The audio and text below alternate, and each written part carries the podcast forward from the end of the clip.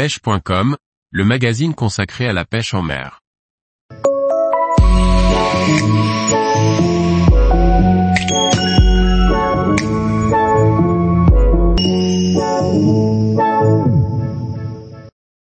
Dernière chance pour attraper un beau paillara de l'Orénoque.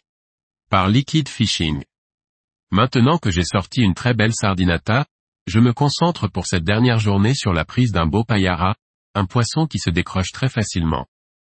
Le paillara est un superbe poisson de sport, il est combatif et quand ils sont actifs, ils donnent beaucoup de touches. Cependant, ils sont compliqués à sortir de l'eau.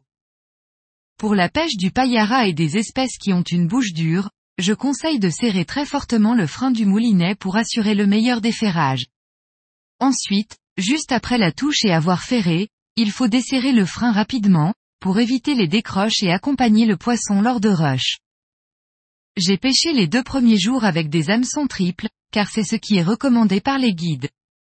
Étant un convaincu de l'utilisation hameçon simple sur les leurres dures, à partir de la troisième journée, je suis passé sur des hameçons simples pour voir si ce changement augmentait la probabilité de mener un combat à terme. Sur aussi peu de temps, je ne peux pas en tirer de conclusion, mais je trouve qu'avec les simples je tiens plus longtemps les poissons et en décroche moins. Pour en revenir sur cette dernière journée de pêche sur l'Orénoque, la matinée ne donne pas grand-chose. Cependant, après le repas du midi, le vent se lève et ceci devient intéressant. Nous arrivons sur un rocher exposé au vent sur une de ses rives. L'eau y est teintée à cause des vagues et des sédiments remués, ceci me motive à bien pêcher cette zone. Vu la couleur de l'eau, je délaisse mon leurre blanc utilisé les autres journées, pour un leurre jaune fluo.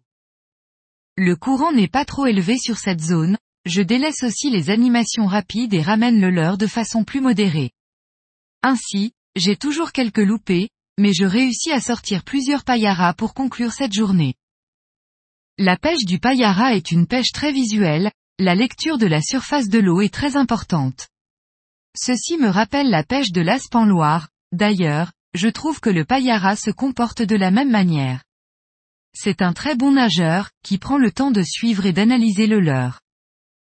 J'ai essayé la même stratégie que celle de la pêche de l'aspe, c'est-à-dire de ramener très rapidement. Ceci semble déclencher les gros sujets, mais occasionne beaucoup de ratés. J'ai adoré cette première partie du séjour sur l'Orénoque. La pêche y est très intéressante. Après ces quatre jours passés à pêcher l'Orénoque, un très beau fleuve qui mérite d'être découvert, direction le Rio Tomo, pour cette fois-ci y pêcher le picoque basse. Tous les jours, retrouvez l'actualité sur le site pêche.com. Et n'oubliez pas de laisser 5 étoiles sur votre plateforme de podcast.